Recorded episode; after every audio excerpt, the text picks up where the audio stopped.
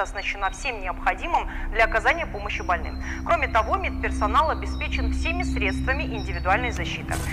В больницах э, Брянской области развернули дополнительное количество мест для пациентов с коронавирусной Полки кладовых заставлены коробками с масками, перчатками, халатами, бахилами. Многофункциональный медцентр в Нижнем Новгороде сдадут уже к 20 апреля. Каждый такой объект укомплектуют самым современным оборудованием. Городские власти дополнительно зарезервировали полмиллиарда рублей на закупку средств индивидуальной защиты. Таким образом, нормативы Минздрава выполнены с запасом. Минздрава выполнены с запасом. Потому что против чумы это толстые, их сейчас вообще не. А этих-то нет у вас этих, как вот, тайковской костюм? Надо настоящую защиту. Нет, ну, конечно, оставляйте, но тут и вы эти Очень тяжело сейчас найти эти- средства все. С с поставщиками работаем, ищем все. А вообще что вы у вас? Все? Это все? Остатки мы привезли. Наталья Алексеевна, бабушка, ну вот Смотрите, у меня ничего не осталось от ваших этих приходов. Как сейчас со снабжением вашим? Я в данный момент не жалуюсь. Я, Мы Мгм. обеспечим своих сотрудников э, всей одеждой. Мгм. То То есть, есть пока на э, ближайшие две недели нам хватит Мгм. полностью обеспечить всех. Сколько у вас сейчас больных? Ой, ну, наверное, 52 или 54. Мгм. А э, врачей на них сколько? Э, Три? Три врача на 54 человека? Да. Это нормально? Это нормально. То есть да. они успевают? успевают. Я не знаю, где эти деньги. Ну, вот действительно, если они даже и выделены, и президент говорит о том, что у нас какое-то огромное количество средств защиты, какие-то миллионы там называют. Ну хорошо, а где они? Где деньги или где средства защиты? Почему мы их не видим? И почему мы приезжаем в больницу и видим медиков в марлевых повязках, таких засаленных? И когда они нам рассказывают, что они э, закупили марли на свои деньги, и шьют их, э, и только так вот спасаются. А иногда вообще нет просто ничего. Немецкие врачи запустили скандальный флешмоб. И теперь массово публикуют свои обнаженные фотографии в соцсетях. Мы спасаем людей, но без средств индивидуальной защиты мы как будто голые. И такая картинка почти в каждой стране. Но если там не побоялись заявить о себе не только с открытым лицом, но и телом, то наши врачи, судя по всему, боятся даже намекнуть о проблеме. Директ моего инстаграма завален сообщениями «помогите». Но как только просишь рассказать об этом публично, на камеру, сразу «о нет, только не я». Похоже, у нас голая правда – это настоящий подвиг. Но у меня сейчас уже лучше, видите, ну отсвечивает, уже он все лучше, потому что Что это такое? химический ожог второй степени. Я 24-го была на смене. Мгм. Мы сначала с 8 до 4 были в одной спецодежде, потом пошли на обед и переоделись. И нам выдали другую спецодежду и маски. И у нас в больнице это все обрабатывается не по одному разу. Я через час после того, как мы переодели, я начала почувствовала жжение. Вот, но я снять уже не смогла ничего, потому что я уже переоделась, у нас только один раз можно было выходить. И мне до 8 часов пришлось терпеть. Да, потом я 8 часов сняла маску, костюм, и у меня пош- пошло покраснение, зуд и волдыри. А почему вы не пошли, не пожаловать, что вы не можете работать таких... э, Я сказала там э, руководству, мне сказали, что ой, ты, наверное, спотела, у тебя, наверное, просто так маска натерла. А вы выяснили, чем обрабатывали эти маски, что у вас такая реакция? Да, там потом начали разговаривать, понюхали эти растворы, бачки, там у них целые бачки стоят, где эта замочка происходит. И оказалось, что они хлоркой это все замачивают, делают. Еще есть девочки, у кого тоже есть такое. У них, э, у некоторых шея, у некоторых только определенные какие-то участки тела, но не то это, лица, но не такие сильные. А вот у меня больше всех. Как здоровье? Ну так, покашливаю, температуру. Та больная, с которой я контактировала, да, которая умерла впоследствии от коронавируса у нас же в инфекции, она уже задыхалась. Я должна была в любом случае ставить ей капельницу, я должна была ей оказывать медицинскую помощь. Но я была практически голая. Ну вот что на мне было, да? На мне была э, маска, которую я в то время стирала там постоянно. На мне был этот колпачок, перчатки и все. Остальное все, вот эти вот костюмы, которые мы сами себе покупаем, оно все голое. У меня там тапочки, которые вот она плевала, харкала, там ей было плохо, у нее из нее все это шло, и я по всему этому топталась и ходила. Выбор у меня какой оставался? Про героизм никто не говорит, что вот мы такие, бежим спасать там еще. Но это работа. Человек умирает, ты все равно никуда ничего, ты ничего не сделаешь, ты пойдешь и будешь помогать. Я же не брошу, скажу, ты знаете, у меня нет бахил, нет того, я сейчас не пойду его спасать. На ковид-то вас проверяют там хотя бы?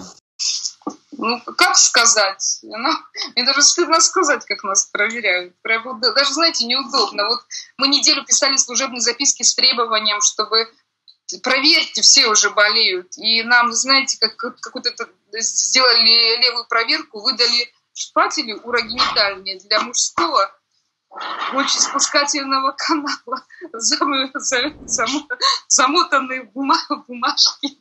А потом еще выдали баночки из-под мочи, тоже видно, какие-то где-то взяли. Не дали никакую инструкцию, через сколько после еды, в каких местах зева брать. И мы вот так вот сами что-то вот это делали, отдавали, куда повезли, что ужас. Ну, а у вас результаты-то когда последние? Да, показали? результаты позвонили, допустим, мне позвонили, сказали, что у меня отрицательно. Но я не верю этому результату, потому что я очень сильно болела. Очень сильно. Я две недели с температурой, с кашлем. Получилось так, что был больной госпитализирован с пневмонией. Я сразу заподозрил, что у него может быть ковид, и подтвердился диагноз через два дня. Э, после того, как было выявлен случай в терапевтическом отделении, и был проходной двор, должны были закрыть на карантин не только терапевтическое отделение, а всю больницу, все три этажа у этого у этого а у него жена работает медсестрой в детской консультации. У нее тоже подтвердился диагноз. Будучи больной, она ходила на, на работу, на работу. Но консультация детская не закрыта. Туда ходят больные, мамы с детьми. Я правильно понимаю, что сегодня врачи вообще одни из главных разносчиков, получается, вообще коронавируса? Ну, как? Да, получается так.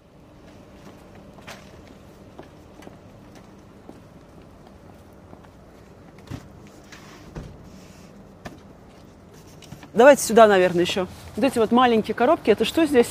Это антисептик. А, антисептик, ага.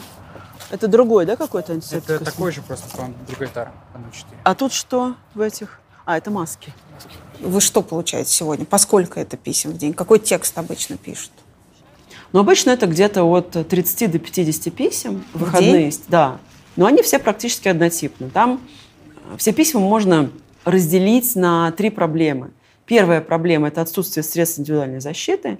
Вторая проблема – это отсутствие оформления трудовой документации.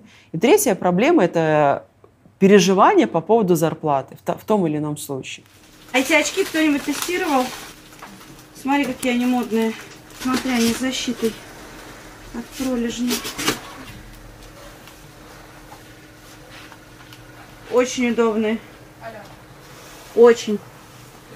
Прям вот они прилегают плотно, смотри, и к полумаске вот этой вот. Ага. Прям шикарно подходит. Сколько в месяц вы потратили вот за последний месяц денег на помощь больнице? По вчерашнему отчету у меня было потрачено 12 с половиной тысяч э, миллионов рублей. И это только один ваш фонд? Это только один наш фонд, да. Программа государственной закупки – это огромная неповоротливая машина. Она не может решить проблему в течение... Вот появилась горящая точка да, в больнице какой-то, и они сразу же отгрузили и закрыли. Нужно пройти процесс закупок, тендера и все прочее. Задача благотворительного фонда – закрыть горящую историю, пока государство будет способно подтянуть свои ресурсы. Больницы же не имеют права напрямую закупать у поставщиков. Их лишили этого права. Вот это как раз моя претензия. Нужно это вернуть. Нужно позволить больницам самостоятельно заниматься закупками. То есть даже если у меня есть бюджет, как у главврача, да, вот мне выделили там на год или на сколько он выделяется, я не могу сам пойти и заказать по интернету эти маски. Нет, вы должны отправить запрос в департамент здравоохранения. А сколько на, вот рассматривает э, департамент здравоохранения вот по времени? По-моему, раз в полгода подаются заявки на докупку всего необходимого. Но мы сейчас говорим, что называется, о мирном времени. Сейчас я подозреваю, что это все сильно быстрее.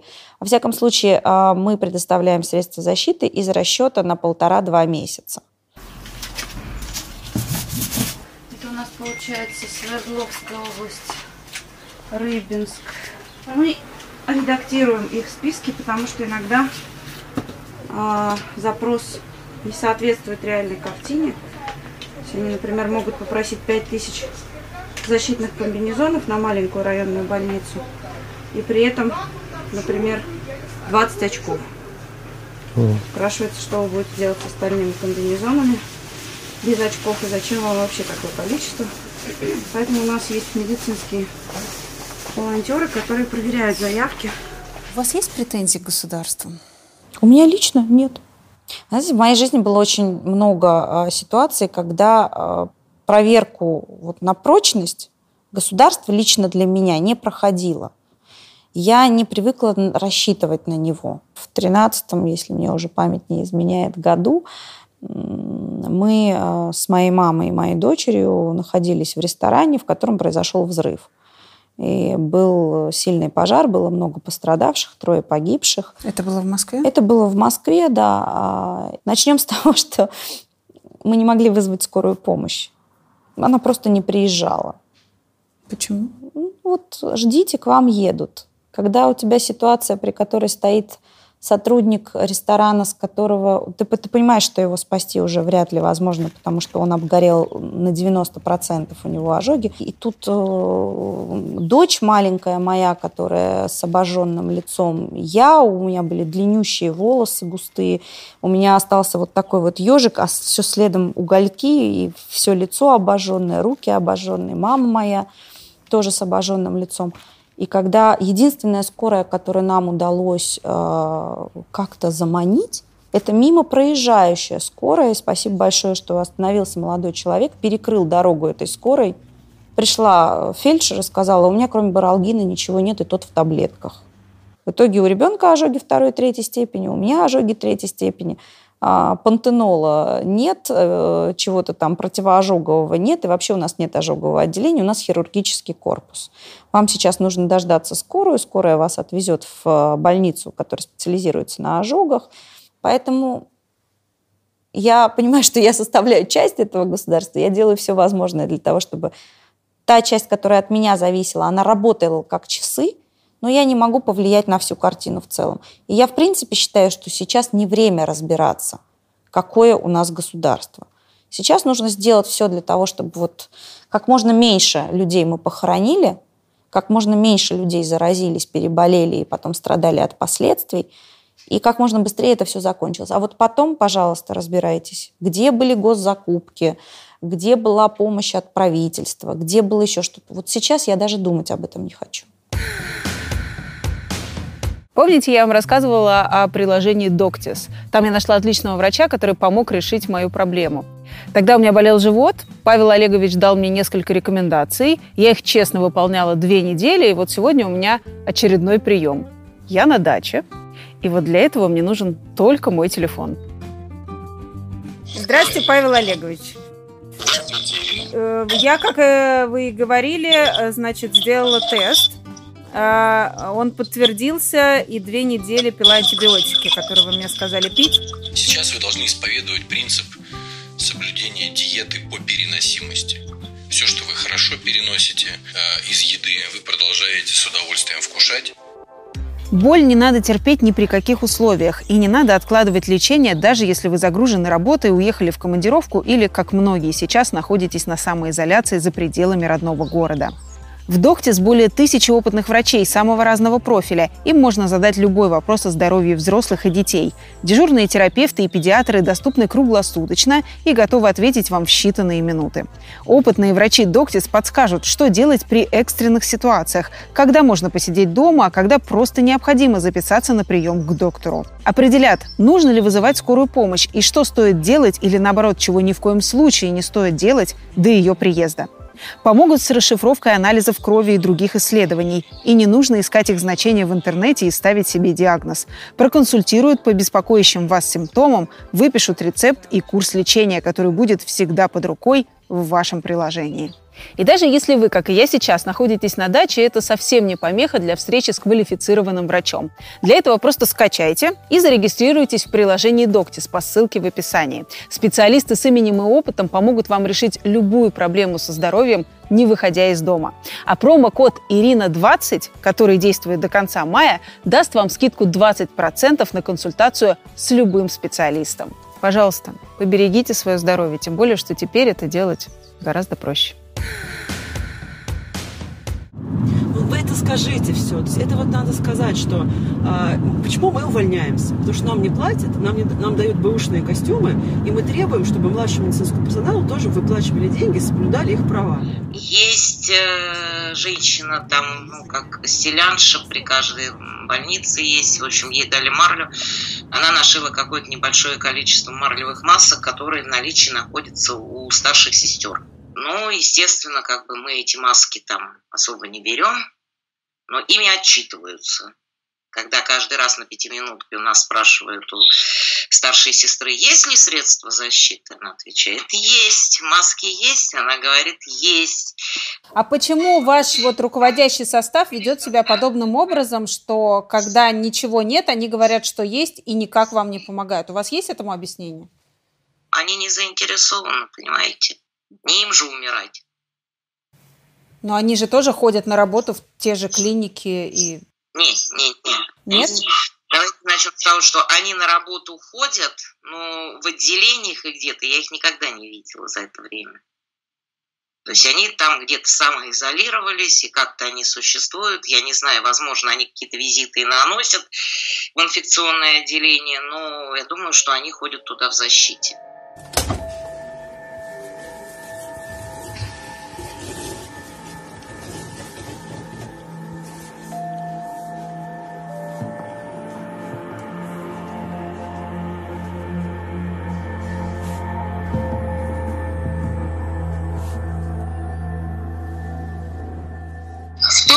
Когда сотрудники инфекционных отделений стирают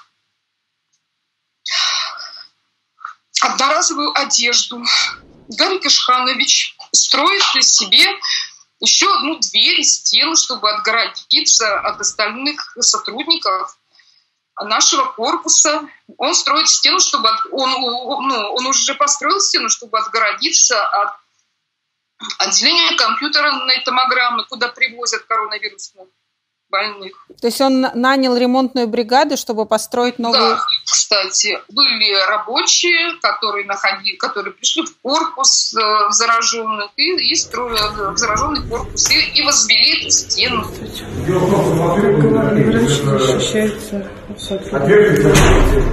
Ничего не, не стесняется, ничего не боится. Как он вообще планирует работать с сотрудниками, когда он перед нашими глазами э, такие вещи сделал?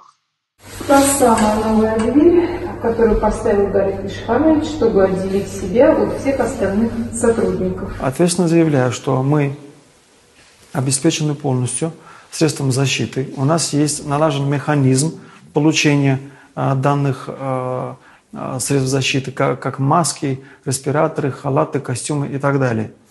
А, Ведется мониторинг информационных систем. В случае необходимости, если произойдет сбой в наш Минздрав имеет а, резервный фонд, откуда выделяют нам эти средства в случае, если у нас уменьшается а, запас более чем на две недели. Здравствуйте.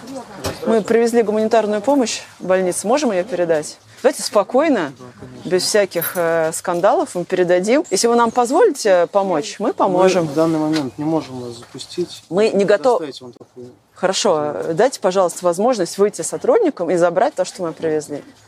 А что вы привезли? Мы привезли средства защиты с сертификатами, со всеми бумагами, со всеми всеми правильными оформленными документами. Корчинская Стелла Георгиевна попросила помощи у Альянса врачей, сказала, что у нас нет средств индивидуальной защиты. И Альянс врачей приехали, привезли, но Хачатрян Гарик Иш- Ишханович объявил это провокацией и запретил нам брать средства индивидуальной защиты. Тут же вызвал сотрудников полиции. Э, Там пришел зам главного врача, который сказал, что вы тут никто и звать вас никак, и мы ничего не возьмем.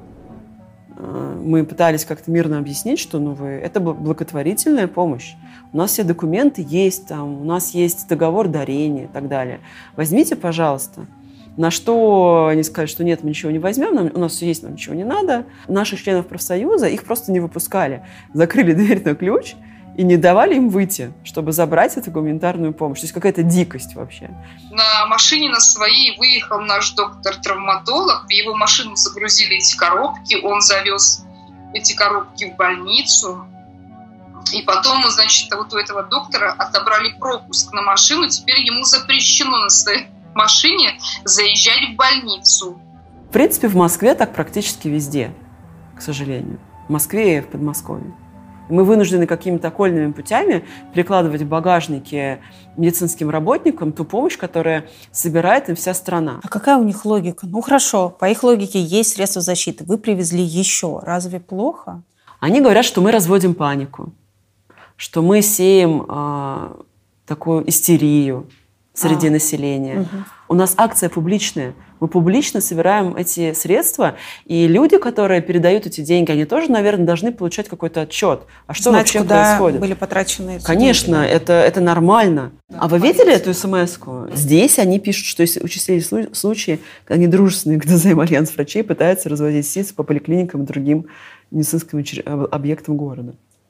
Если приезжает кто-то с коробками, предлагает в качестве помощи СИЗ, для общения с этими людьми необходимо сразу же вызвать старшего по должности, который есть в здании и может оперативно подойти. Старший по должности очень вежливо объясняет, что в поликлинике все есть, все поставляется, все врачи экипиров... экипированы, экип... Господи, экипированы должным. должным образом. Если из коллектива находятся сотрудники, сторонники Альянса врачей, которые утверждают, что СИЗов в поликлинике нет, нужно их публично переубедить, сославшись на то, что они либо по незнанию, либо сознательно говорят неправду. После ухода гостей врачи дополнительно снимают запасы СИС на складе, и все видео, включая запись, беседы, передают в пресс-службу и технологам. Какую пресс-службу?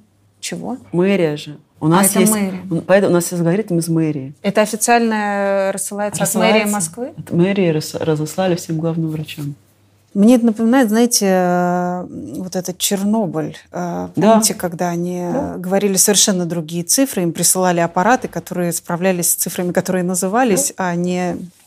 Это прям параллели, мы тоже всегда ее приводим, когда я прям не забуду эти кадры, когда там первомайская демонстрация, эти дети с шариками. Да. Это ужасно. И здесь на самом деле действительно то же самое. Те методы, которые они сейчас э, развернули, ту вот машину против нас – Слушайте, они, они запустили рекламу на э, вот, э, как это называется, кино, да, когда вот сейчас все сидят, смотрят кино. Да. Вот, чтобы посмотреть фильм какой-то, надо сначала 15 секунд посмотреть про нас, какие мы плохие. Про альянс врачей? Про альянс врачей. Личный окулист Навального на фоне пандемии активно создает и распространяет фейки. Васильева делает вид, что помогает медикам, но это не так. И вот почему. Про коронавирус я вам рассказывать не буду. Фейк номер один. Оплатили рекламный ролик, потратили на это деньги. Да. Сейчас? А кто это... это сделал? Ну, откуда я знаю? Я не знаю. Ясно, что кто-то заказывает. Те же люди, которые платят Соловьеву и прочим людям. Это уже такой, ну, серьезный признак какой-то агонии власти. Почему они так боятся Альянса врачей и меня, я не знаю. Я, наоборот, готова идти на сотрудничество. И они пишут, мы недружелюбный профсоюз. Мы дружелюбный профсоюз. Мы готовы сотрудничать и быть передаточным звеном между медицинскими работниками и структурами власти. Почему надо обязательно доводить до скандалов каких-то? Сегодня слово профсоюз только в России получается, что если ты создаешь профсоюз, ты уже занимаешься политикой. Ты уже враг государства. Да. А, ну, вы знаете, это всегда политическая деятельность, разумеется, борьба за права – это политическая деятельность. Профсоюзы – враги работодателей, тут не, тут не бывает по-другому. Советские люди про это про все позабыли. Им кажется, что профсоюзы – это про первомайские праздники, опять же, и, пресловутые шашлыки. На самом деле история развития профсоюзного движения полита кровью. Mm. Это кровавый путь борьбы трудящихся за свои права. Он начался в XIX веке. Ну, первые организации, там какие-то союзы подмастерьев, например, а, создавались еще и раньше. А, но вот XIX век – это век зарождения, действительно какого-то организованного профсоюзного движения. Конечно же, работодатели боролись с этим очень сильно. А в Соединенных Штатах они привлекали мафию, например, для того, чтобы э, бороться с профсоюзами. Уничтожали лидеров профсоюзов. Уничтожали лидеров, убивали людей, расстреливали демонстрации, э, увольняли скопом всех, кто был замечен в причастности к этому, так сказать, трейд-юниону. Понятно почему. Потому что первое требование профсоюза – повышение зарплаты мы не будем работать, пока вы не станете нам больше платить. Далее шли требования улучшения условий труда, безопасности, страхования, то есть, если я на твоей работе лишусь руки, ноги и головы, я хочу, чтобы мне оплатили лечение, чтобы моей семье выплатили компенсацию, если что-то со мной случится. Вот все те вещи, к которым мы сейчас приходим благополучно, угу. да, когда врачи говорят э, не под запись, да, значит, если я умру, если я заболею, то то что? Да, то, что, что, мне, что будет с моей семьей, что, что мне выплатят. А, то есть это очень-очень сверхактуальный политический момент. Как и полагается журналистам, мы, естественно, решили связаться со второй стороной конфликта, узнать, так сказать, официальную точку зрения. Мы позвонили в пресс-службу мэрии Москвы, Минздрава Российской Федерации, Минздрава Московской области. Нам сказали, пишите письма. Мы написали. И не дождались ответа в течение двух недель. И тогда мы решили позвонить человеку, которого назначили главным по общению со СМИ в штабе по коронавирусу, доктору Александру Мясникову. Он перевел нас на своего помощника, а тот, в свою очередь, заявил, что скайп-интервью 30 минут будет нам стоить 88 тысяч рублей. На мой вопрос, а за что мы платим, ведь человек на государственной должности, мне ответили за его время. Запись разговора мы сохранили. Как вы думаете, чего боится, собственно, ваша администрация вашей больницы? Почему она не принимает эту помощь? Ну, потому что у нас всегда должно быть везде все хорошо. Mm.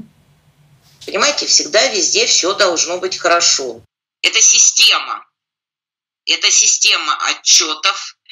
Это система кадров, которых выбирают именно я не знаю, по какой причине их выбирают, ни по таланту, ни по способностям там э, руководить, ни по каким способностям, каким-то инновациям, ни по коммуникабельности, ни почему.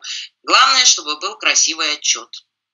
Оль, вы как-то писали жалобу руководству вот на все это? Мы, во-первых, написали жалобу в прокуратуру, потому что наше руководство никак не отреагировало нам, мне поставили как а, производственную травму, и у нас а, начальник хотел все это убрать, замять. Каким образом? Что он делает? Он приходил в поликлинику и просил хирургов и всех, а, что сделать так, чтобы э, как будто я не обращалась к ним, как будто меня не было. Ну, хорошо, что я все бумаги сфотографировала, и код, э, мы, там же электронный сейчас больничный, и код уже отправили, и у него не получилось ничего замять. В каком настрое вообще все ваши коллеги сегодня?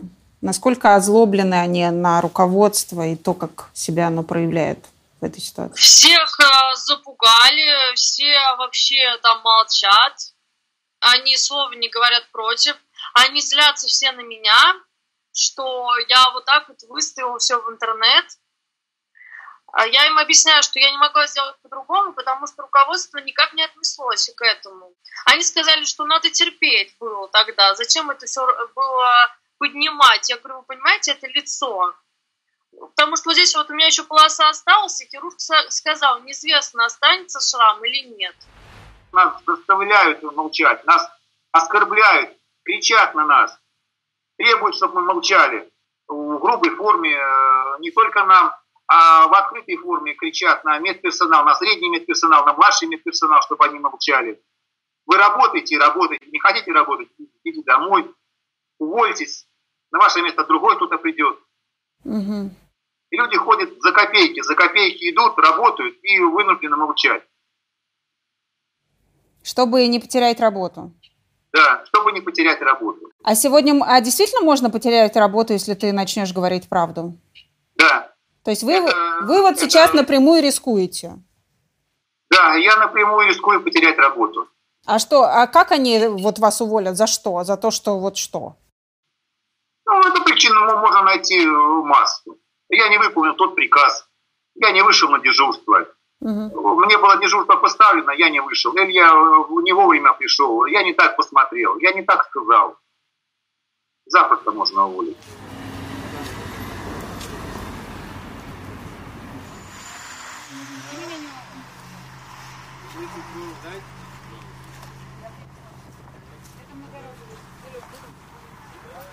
Главные врачи, они боятся потерять свои места, они вынуждены докладывать то, что нет на самом деле. И они сами себя загоняют в этот угол. Потому что им сказано выполнить приказ. Вот эта больница не должна быть переведена на карантин и не должна быть перепрофилирована на, корон... на коронавирусных больных. Она должна оказывать плановую медицинскую помощь, чтобы не было коллапса и не было паралича э, медицинских служб. Угу. И они под козырек должны это выполнять. Но они же не виноваты, если к ним попадают пациенты с э, коронавирусной пневмонией. Они это скрывают, заболевают медицинские работники, начинает распространяться инфекция. Они же клятву давали. Ну, в смысле, это же все о здоровье людей речь-то. То есть я сейчас не заберу эти коробки, у меня заразятся люди и, возможно, умрут. У них, они об этом думают, как вы считаете? У них э, уровень мышления на другом уровне они видят, к сожалению, своих работников не людей. Они видят, к сожалению, в них расходный материал. Это совершенно точно. А врачи были бы могущественны, еще раз повторю, корпорации и э, могли бы просто получать все, что просили, потому что без них невозможно обойтись. Каждый врач э, дорогой специалист, его долго готовить, его трудно заменить. А врачи подвергаются эксплуатации и всяческим репрессиям со стороны своего собственного руководства. В этой корпорации, как и в педагогической, очень большой водораздел пролегает между, что называется, рядовым составом и командным составом. Главврачи, так же как директора школ, это совершенно отдельная каста, это отдельные другие люди. У них другая оплата, а другое социальное положение, они очень тесно связаны с администрациями, мода на то, чтобы их выбирать во все органы власти, немножко проходит, но до конца не прошла. Многие из них являются депутатами э, законодательных собраний своих регионов. Главный врач – это больше политик, нежели Главный медик. врач больше чиновник, чем Чиновник. врач. А, И очень большой разрыв в оплате, и это сразу определяет сознание. Если ты получаешь в 10 раз больше, чем все твои сотрудники, чем самый высокооплачиваемый из твоих сотрудников, то это меняет тебе голову. У вас перестают быть с ним общие интересы. И общие проблемы. Да.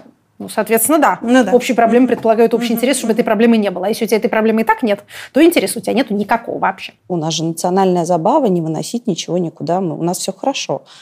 А, но вчера, например, у меня была совершенно потрясающая история, когда мне позвонил губернатор крупного региона, а, который мы обеспечили СИЗами, и сказал спасибо вам большое. И я сказала, я буду следить за а, историей главных врачей этих больниц.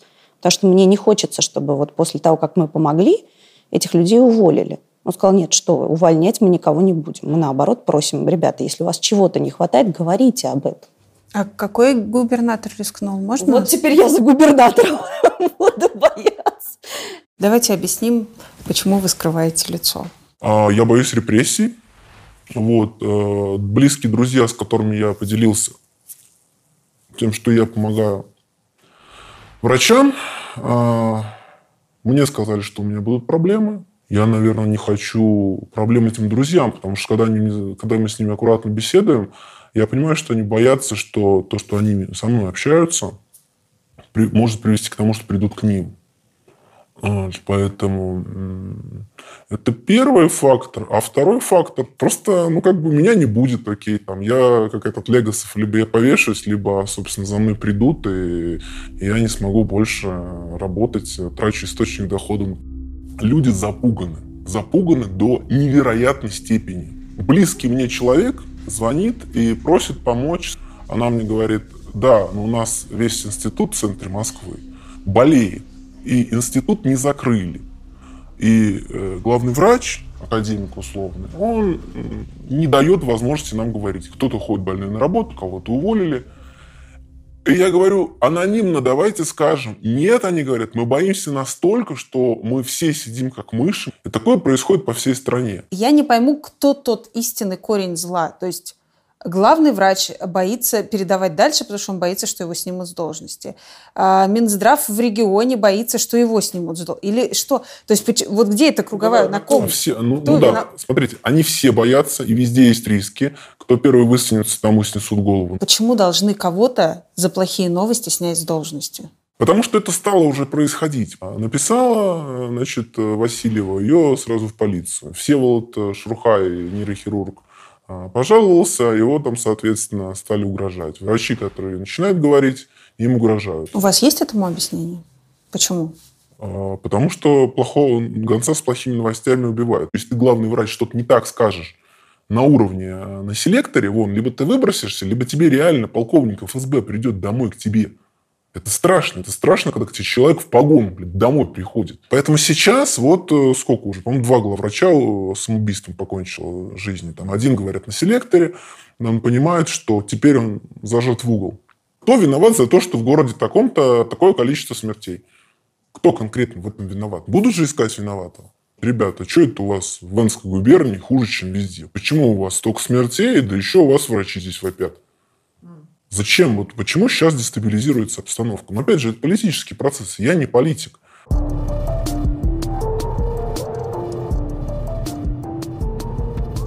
Какая ситуация с заболеванием медперсонала в вашей больнице сегодня?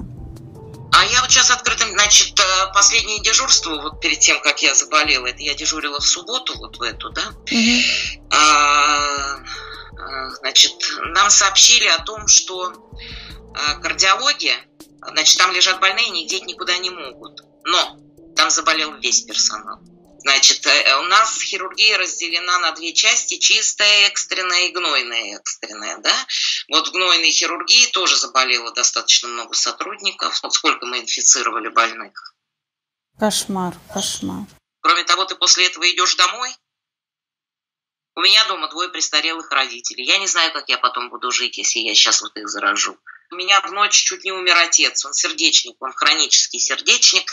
Э, В соседней больнице, в соседнем районе мне скорая открытым текстом говорит, не везите, там коронавирус. Там лежал кто-то из их сотрудников и тут же заболел. Папа у меня дома лежит на капельницах. Я, значит, там обмотанная полиэтиленом к нему подхожу, его капаю, выхаживаю и плачу. И своей дочке, которая находится в Австралии, говорю, Катя, ну вот что мне делать? Да, мне его похоронить на своих глазах вот здесь, а он задыхается. Я, ну, я медик, но у меня все равно нет аппаратуры, у меня нет кислорода, у меня нет ничего. И вести я его никуда не могу.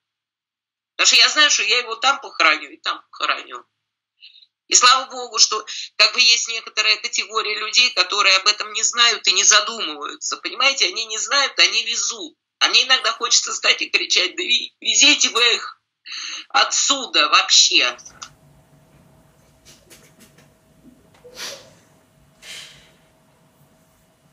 Два с половиной года назад маме поставили такой диагноз – агрессивное заболевание крови, острый лимфобластный лейкоз, рак крови. Два с половиной года мама лечилась, потом а, случился молекулярный рецидив.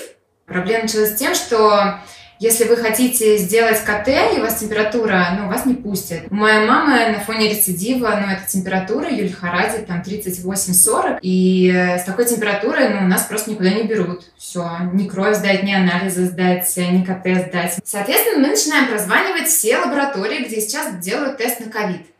Вы оставляете заявку, в течение двух дней с вами связываются. Специалист приедет к вам в течение пяти рабочих дней. Хорошо, то есть моя мама лежит еще пять дней, это уже неделя. Ирина, попробуйте ради интереса позвоните в скорую. Ну, попробуйте.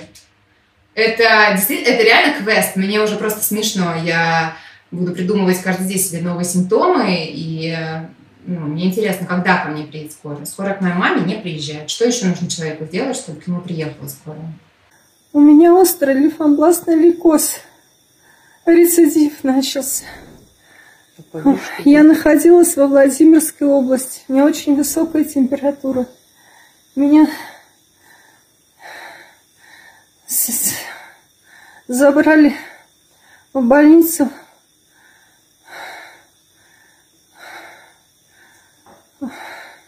Но через три дня оттуда выгнали, сказали, что нет никаких показаний для лечения. Отправили домой с температурой больше 39. Я так понимаю, что один за другим к- клиники, больницы просто отказывали в Да, потому что все закрыто на ковид. Я восхищена тем, что у нас все больницы переоборудованы и закрыты для ковид-инфицированных людей. Их очень много. Какое там на сегодняшний день количество заболевших? 40 тысяч? Ну нет, сколько? заболевших там около 100 тысяч уже, по-моему. Около 100 тысяч. А пусть они предоставят а, статистику, сколько в нашей стране онкобольных, людей с хроническими заболеваниями, которым нужна медицинская помощь. Почему они не ставят, ну, не предоставляют такую статистику? Начинайте вести подсчет, сколько у вас умрет людей, которым вы не оказали помощь, которым она была нужна. А вы е... развернули лагерь на территории коммунарки. Ну хорошо, разверните какую-нибудь палатку на территории какого-нибудь вокзала, я не знаю, для людей, которым нужна помощь. Выделите этот пул медсотрудников, которые будут оказывать эту помощь. И я точно знаю, что если бы это случилось в семье какого-нибудь человека в костюме, то Ирина, скорее всего, и небо бы открыли, и э, родственника этого человека в костюме отправили бы и в Швецию, и в Израиль, и куда угодно лечить, и все было бы отлично, никакого ковида. Но моя мама обычный человек, мы из обычной семьи, и небо для меня и для моей мамы никто не откроет. Вот. А в случае с моей мамой, может быть, ее небо над ее головой уже закроется навсегда мы сейчас начнем все болеть. Медики, вы посмотрите, что уже, уже больницами закрывается одна больница, вторая больница, третий район. Куда вести больных-то? Ну, призовут студентов, ну, потом призовут школьников, ну, потом призовут кого? Кто? Надо прежде всего тестировать медицинских работников. Это положение Минздрава и положение Роспотребнадзора. Тестировать раз в неделю при риске и немедленно при возникновении заболевания. Это не делается. Многие главные врачи устно запрещают проводить анализы. Это преступление, это вообще уголовная статья. Из ваших коллег все живы-здоровы? К сожалению, нет. У нас уже есть в Ленинграде, даже в Ленинграде, э, погибший в результате этой эпидемии анестезиолог-реаниматолог доктор Сергей Леонидович Белошицкий. Есть достаточно много уже погибших медработников, и в том числе и в Москве, кстати. Разница между официальными цифрами статистики и реальностью, она действительно есть, она очень существенна, но она связана совершенно не с тем, что кто-то что-то скрывает, а с той процедурой сбора статистики, которая у нас сейчас существует. Ну, посмотрите, человек сдает тест. Угу. А, этот тест будет готов через некоторое время. Время ожидания теста до двух недель. И вот один из коллег, кстати, из Москвы, говорит мне о своей сводке. Он говорит так, ну вот смотрите, вот мои сутки. 13 умерших от вирусной пневмонии. COVID-19 подтвержден у двоих из них. Догадайтесь трех раз, кто войдет в статистику. Какая цифра? 13, 2 или 11? Конечно, 2. 2. Меж тем, почти каждую неделю из регионов страны приходят удивительные новости. Министр здравоохранения Ульяновской области ушел в отставку. Министр здравоохранения Омской области покинул пост. Министр здравоохранения Коми уволился. Новый назначенный продержался на посту пару недель. Всего полномочий лишились не менее 10 руководителей региональных Минздравов. Официально такой шквал увольнений с коронавирусом, конечно, не связывают. Проблема в Минздраве, который закрыл глаза и самоизолировался от ситуации. Если вы посмотрите интервью Мурашко, он там честно говорит, ну, мы как бы спросили у регионов, там у вас все нормально. Мне вот 6 апреля сказали, что да, все нормально. Я прям удивлен, что в регионах нет. Как бы а где он живет? Он что, не понимает, что все что угодно украдут, не доведут, что будут говорить, что все нормально тебе. Это та ситуация, когда тебе правда нужно прийти и проверить. И вот Песков совершенно правильно написал. О недостатке средств индивидуальной защиты нужно врачам э, информировать не СМИ, а региональные Минздравы. И он прав. А здесь начинается самое интересное. У нас, э, значит, коронавирус – это горячая кружка, значит, или кружка с кислотой. Рука – это врачи. А Песков, Минздрав – это кора головного мозга, где рождается решение о том, что нужно делать с этой кружкой. Между корой головного мозга и рукой есть региональные Минздравы, это спинной мозг условный. Песков и Кремль, они двигательная часть сохранена. И они говорят, нужно аккуратно взять эту кружку, не обспарившись, переставить ее сюда. И в действительности рукой Можно это сделать. Только проблема в том, что нет чувствительного нерва. От руки до спинного мозга обрублен нерв полностью. И Песков, когда говорит «сообщайте», то он не учитывает чисто технический момент, что даже если главный врач региональной больницы захочет сообщить о чем-то, нехватке в региональный Минздрав, он физически этого сделать, блядь, не сможет. Горячая линия, конечно, очень сильно помогла. И, конечно, конечно, врачи бы не побежали ни в какие СМИ, никуда, если бы они знали, что власть дает какой-то официальный канал. Наша страна – это страна работников по найму. И кроме того, наша страна – это еще и страна низкооплачиваемых работников по найму. У нас люди работают много, получают мало. И трудовые права их нарушаются регулярно. Да? Работник, в общем, не особенно полноправен. Его достаточно легко у нас уволить. Так вот, в такой стране самой влиятельной общественной организации НКО должна была бы быть не, не благотворительный фонд, да, не при всем уважении к ним, а, а профсоюз. И не просто профсоюз, а целый набор независимых профсоюзов, конкурирующих между собой за то, кто лучше защитит права трудящихся. Вместо этого что мы имеем? Мы имеем Федерацию э, независимых профсоюзов, оставшуюся с советских времен, наследницу советской профсоюзной организации, которая распределяет путевки в санатории при всем уважении к ним. И э, руководит организацией первомайских демонстраций. Они на это сейчас скажут, что они много другого делают полезного, и, и частично это будет правдой. Но это все на самом деле горе и слезы на фоне той потребности, в этом самом профсоюзном движении, которое не удовлетворяется. Две категории трудящихся, опять же, одни из самых многочисленных и одни из самых беззащитных, это учителя и врачи. Угу. Тоже перманентные жертвы своего руководства, жертвы разнообразнейших форм эксплуатации. Они могли бы быть великой силой. Если бы они объединились, то они бы диктовали свои условия просто как хотели, на самом деле. А именно поэтому э, этому так и препятствует. А в, в трудном положении на самом деле вот это наша растущая экономика услуг разнообразный сервис. Творческие профессии э, и обслуживающие профессии. Можно себе представить профсоюз курьеров. Легко. Я могу себе представить такой. Профсоюз таксистов. Профсоюз продавцов. Нормально. Значит, если вы сейчас нам не сделаете, все кассиры завтра не выйдут. На все кассиры пятерочки не выходят на работу. А, это возможно. Когда вы создавали Альянс врачей, вы зачем его создавали? Что послужило триггером? Уволили мою маму, которая проработала много-много лет в Институте глазных болезней на улице Рассалима. И для меня, конечно, это было очень таким серьезным ударом и шоком. Я до этого вообще не, не понимала, что у нас происходит в стране. Я была абсолютно уверена, что Путин прекрасный президент, и что у нас вообще все замечательно. А потом вот, собственно, когда начались вот эти совершенно дичайшие увольнения, когда целой плеяде профессоров – было предложено стать уборщиком помещения. То есть э, пришла некая новая команда эффективных менеджеров во главе с юристом, которые стали просто, взяли косу и стали медицинских работников, извините, косить. Это вот это была у нас э, переорганизация, оптимизация. Ну, это все-таки был уже 18-й год. Моя мама звонит и плачет. А что мне делать? Я э, просто, знаете, я первое время просто была в шоке. Я стала звонить всем просто по всем своим каналам и пытаться, конечно, ее защитить. И я пришла к выводу, что вот эта государственная, извините, мясорубка, она не срабатывает, э, просьба не срабатывает. То есть я была уверена, что мы защищены. То, что наше государство, оно нас защитит от таких каких-то незаконных и абсолютно чудовищных действий. Но я была глубоко, глубоко разочарована, потому что я убедилась, что это не так.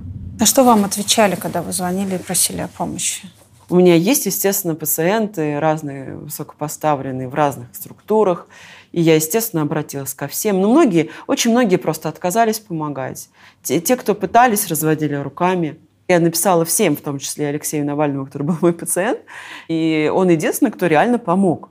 То есть он помог с юристами, они э, восстановили, выиграли суд, восстановили мою маму на работе, на работе еще одного доктора тоже. А через какое-то время мне стали звонить другие медицинские работники, потому что мы осветили это в прессе, и мне стали писать и звонить, а помогите нам тоже. И я вдруг поняла, что такая ситуация, как э, в нашем институте, она не только в Москве, она по всей стране.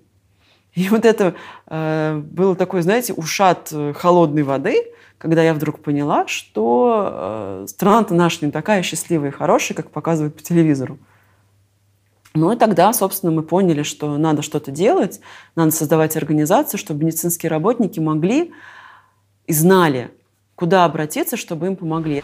У меня дочь живет в Австралии, и получилось так, что вот как раз уже когда начался коронавирус, э, я была там, ну, еще не закрывали ни границы, ничего здесь. Меня зять попал там в больницу, в хирургию, зуб, стоматология, там у него флюс, абсцесс был.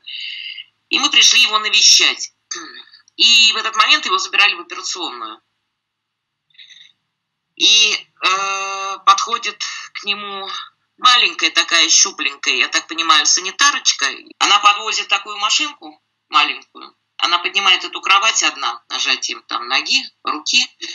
И вот так одним пальчиком везет вот эту кровать с этой аппаратурой, со всем, с моим зятем, везет, завозит в лифт в операционную. Когда она это сделала, у меня вылезли глаза, у меня была истерика, вы не поверите, я рыдала. Мне 58 лет, у меня на спине нет живого места. Мы всю жизнь таскали, поднимали 150 трупы, которые 150 килограмм оттуда или туда. Больного с наркоза оттуда и туда. И когда я заговорила с медицинскими сестрами, которые там работают, значит, они мне то, что они мне сказали, мне вообще повергло в шок. Я спрашиваю, сколько у вас на одну медицинскую сестру приходится э, больных? Она мне говорит, шесть. Это очень много. Это очень много. Наш профсоюз борется за четырех. Я вылупила глаза, потому что я вообще понять не могу. У нас от 40, минимум 40 на каждую, на одну медсестру в экстренном хирургическом отделении. Не будет ничего, пока не будут созданы некие профсоюзные организации, которые будут защищать медиков вообще в принципе всегда перед администрацией, потому что более рабского, бесправной категории людей, чем медики, я не знаю. Настя, а с тех пор, как вы создали Альянс врачей, вы часто бываете в государственных СМИ? Вас приглашают? Э, государственные СМИ, ну, есть только «Комсомольская правда», радио. Ну, на телевидении вас зовут? Нет, на телевидении, конечно же, нет. Есть запрет? Я не знаю. Я, честно говоря, даже не интересовалась этим. Мне трудно как-то это комментировать. Я помню, ко мне один раз приезжала «Россия-1». Это было, наверное, прошлой, прошлой весной. Они сняли репортаж, и им запретили его выпускать. И, и кстати, «Москва-24». Репортаж был о чем? Репортаж был э, как раз, это было после забастовки в Окуловке, и после каких-то наших активных действий, по-моему, тоже в каких-то подмосковных больницах. И абсолютно точно я помню, что сначала Москва-24 выпустила, а Россия-1, по-моему, запретили выпускать, насколько я помню. То, что здесь происходит сейчас, это абсолютно незаконно. По какому праву вообще вы собираетесь увольнять, угрожаете? Я против закрытия станции переливания крови. Кто за Нет! Я знаю такие слухи, так. что на нашем телевидении, где я работала, профсоюзы – одна из запретных тем. Так же, как э, там у нас никогда нет терактов, вот то же самое Хлопки у нас, у нас, у нас нет э, профсоюзов. Ну, охотно верю. Я думаю, что там эти стоп-листы уже длиною с человеческий рост. А как вы думаете, чего, чего боятся? Чего боятся? Ну, вот будет какая-то организация, которая скажет, Ну, она что... будет требовать. А до 2019 года статистически самым распространенным типом протеста в России был трудовой. В чем их особенность у нас? То есть их много, они локальные, а почти всегда они, ну, скажем так, в очень значительном проценте э, случаев, они происходят без организационного ядра, то есть без участия профсоюзов. У нас есть такая э, статистика, то есть вот сколько организовали профсоюзы, там, ну, скажем, там, забастовку или выход какую-то стачку, а, а сколько само. В большинстве случаев само. И третья интересная э, черта этих протестов, они эффективны. То есть почти в 75% случаев люди достигают своих требований полностью или частично. Потому что протест России? трудящихся в России, в России. Мы об этом не знаем. Вот ровно по той причине, которую вы назвали, потому что вообще успешный протест не должен популяризироваться. Это очень скрывается. Протест всегда раздавленный, безнадежный, ничего не получилось, сделали хуже. Угу. Вот пропагандистская тема должна быть такой, и это понятно, да, это понятно, потому что хороший пример заразителен. А поэтому вам про это не расскажут. Часто это происходит, и наиболее успешно это происходит в моногородах, потому что там никому ни от кого деваться некуда. Ни работникам от работодателя, ни, ни им, соответственно, такая-то. А поэтому приходится идти навстречу. А, там каких-то зачинщиков пытаются вычислить и как-то их там обидеть. Но при этом требования удовлетворяются. К ним приезжает обычно, часто, иногда, в зависимости от уровня протеста, какой-нибудь чиновник откуда-нибудь, либо городской, либо районный, э, региональный, а, вот, типа, поговорить, да, поговорить, мы разберемся в вашей проблеме. Им что-то обещают и что-то им дают. Вот, опять же, полностью и частично требования удовлетворяются. Ну, потому что, ну, а что с ними делать? Ну, что их расстреливать, всех увольнять, а новых ты откуда наберешь? Вы написали открытое письмо, да, угу. в ФСБ. Угу. О чем там говорится? Давайте расскажем. Ну, там, собственно, говорится о том, что ситуация катастрофическая. Мы увидели реальную угрозу национальной безопасности, и она сейчас есть. Мы подумали, что надо что-то делать более серьезное, чем просто обращаться к Собянину, к Путину. Они нас не слышат. То есть мы поняли, что нам надо наладить такую связь, чтобы мы были услышаны. Мы, собственно, сделали это. У всех есть в нашем медицинском мире определенные связи, друзья неформальные, да, которые просто пошли нам встречу и помогли. Они донесли эту информацию. Первая беседа была ну, такая прям кинематографическая. Это какой-то район на западе Москвы, баня, водка, там человек, которого называют генералом ФСБ. Такие беседы были у разных людей, на самом деле. Врачи, врачи сделали такой флешмоб внутри. Просто решили, что условно найди своего генерала. Давайте попробуем. Что вот. вы рассказывали? Мало масок? Не, не а, ну, то есть, в данном случае я просто конкретно про себя не могу сказать, это не важно. Просто а, до, я надеюсь на то, что я надеюсь аккуратно на то, что до высокопоставленных людей, спецслужб была доведена информация о степени критичности ситуации. Какие там были слова сказаны, я не хочу говорить, потому что угу. это может быть опасно. Но она была доведена. В понедельник а, выступил в президент а, а, Мурашко, министр, сидел на приставном стульчике. Я смотрел внимательно запись, ему, по-моему, слова вообще не дали. Он сидел рядом с каким-то руководителем института, молчал, вот, был, на нем не было лица. И э, я все ждал, когда же будет про средства индивидуальной защиты. Президент лично сказал про то, что сколько у нас сейчас сейчас производится, сколько будет производиться, масок респираторов, а сколько закупается сейчас. До конца месяца, я наизусть помню, 700 тысяч респираторов будет куплено, он сказал. В следующем месяце э, больше, чем миллион триста из Китая. Мало, но президент об этом говорит честно.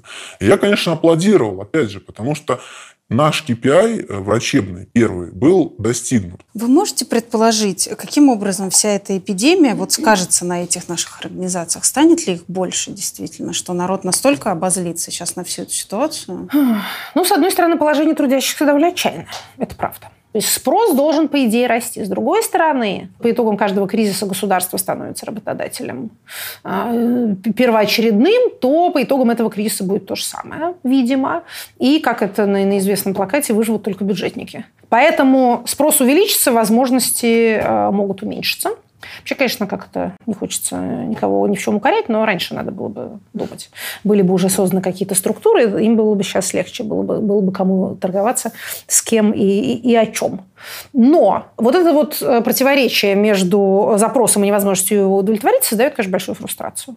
А это почва для протестов уже как бы даже бюджетникам не доплачивают, не выплачивают их, и там врачи, которые стоят на передовой, а, даже им уменьшают. Это вообще какая страшная история. Это, это из какого-то вообще рассказа про войну. Вот фронтовики и тыловые крысы, вот это вот все жуткие какие-то э, требования высчитывания процентов вины врача в, в смерти пациента. Люди нарываются. Для врачей, непосредственно работающих с пациентами, заболевшими коронавирусной инфекцией, такая доплата составит 80 тысяч рублей в месяц. Для среднего медицинского персонала, фельдшеров, медсестер, 50 тысяч рублей. Для младшего медицинского персонала 25 тысяч рублей в месяц. Что касается врачей скорой помощи, которые также работают с заболевшими коронавирусом, они получат выплату в 50 тысяч рублей в месяц. Фельдшеры, медсестры и водители экипажей машин 25 тысяч рублей. Я правильно понимаю, что вам не будет обещанной путинской надбавки? Нет, мы, не, мы теоретически не работаем с ковидом. Ну Практически. Вы же вот стояли у умирающей больной. Что значит, вы не работаете с ковидом?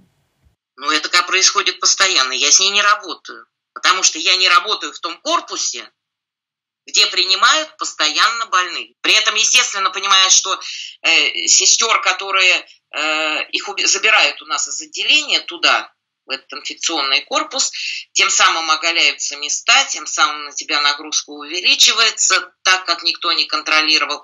И их постоянно больной поступает, через 3-4 дня выявляется, что у него заболевание, его переводят в инфекцию, но ты как будто бы с ними не контактировал, тебя как будто нет. Скажите, пожалуйста, вы рассчитываете на надбавку, которую пообещал президент? Ну, во-первых, об этой надбавке нам сказали, что мы ее, естественно, не получим. Нам в случае, если у нас будет развернут госпиталь, если мы будем работать с больными, нам будет доплата, но не такая, какая обещал президент. Нам обещали только 36 для врачей, 18 для медсестер и 9 для санитарок. Вот эти цифры нам были озвучены. Если э, медик, вот это единственное, что я могу сказать, что если медик заболевает, они будут любыми путями отрекаться от того, чтобы не платить никакие выплаты. И я говорю, я была в контакте с коронавирусной больной, у меня, в общем-то, симптомы такие, которые похожи на коронавирус. Значит, мне сказали, что ну, мы вам поставим по общему заболеванию, все равно. А что значит, что такое по общему? Общее заболевание, ну, например, вы болеете ОРВИ, там у вас почки, у вас там ангина, у вас там еще что-то такое, ну, не ставится код э, коронавирусной инфекции. Подождите, если вы заболеете коронавирусом, вам должны выплатить какую-то компенсацию, как врачу, да? А в случае наступления инвалидности или там какой-то угрозы здоровья, во всяком случае, теоретически мы, э, нам должны выплачивать какие-то деньги. А, Владимир Владимирович, а вы сколько сейчас получаете, если не секрет? Я работаю в Катнянской ЦРБ участковым терапевтом и совмещаю. Я являюсь э, кардиологом дневного стационара, угу. заведую дневным стационаром и работаю ординатором терапевтического отделения. Вот это вот четыре мои должности. Где-то в сумме я получаю 30, ну, может быть, чуть больше тысяч. Это вы на четыре ставки работаете? 30 да, тысяч на 4 ставки. Как вам кажется, у нас пересмотрится а, вдруг на будущий год, я не знаю, а, бюджет на здравоохранение? Станет ли он чуть больше? А, очень хотелось бы. А, во всем мире будет так. Понимаете, опять же, как э, было уже неоднократно сказано, кризисная ситуация помогает тому, что росло до этого, и убивает то, что до этого загибалось. А медицина, медицинские технологии, биотехнологии, биохимия были очень растущие, очень перспективные отрасли. То есть она уже росла, и было понятно, что она дальше будет расти. И вот пришло то, что ее продвинет и дальше. И видно, что наши тоже типа того, что понимают, а, что тут что-то такое нужно, поэтому там расшифровку генома россиянина под руководством дочери президента нам уже обещали. Вы наверняка видели, как, э, что творится в регионах, прям совсем в регионах. А, в регионах сейчас еще не все так плохо. Там э, до туда еще, туда еще не дошла инфекция, так как она дошла в Москву, и она дойдет туда где-то к лету потому что у нас огромные расстояния, слава богу, у нас плохие дороги, и сообщения, у нас транспортной инфраструктуры нет. И это несколько замедлит. И вот этот взрыв, который опасен для перегрузки системы здравоохранения, его не будет. И замедленное вот это распространение, оно поможет, в общем, как-то пережить. Но я с ужасом думаю, что там будет, когда туда дойдет такая ситуация, которая есть в Москве. Пока там не все так плохо, можно же подготовиться. Мы об этом и говорим. И я не знаю, как надо еще сказать, чтобы убедить использовать собственный опыт. Хорошо, вы не использовали опыт стран. Окей. Но сейчас-то можно посмотреть на Москву и Санкт-Петербург, Уфу, например, и сделать соответствующие выводы э, в отдаленных регионах. Туда все равно придет коронавирус так или иначе. Э, ему барьеры и заборы не поставить.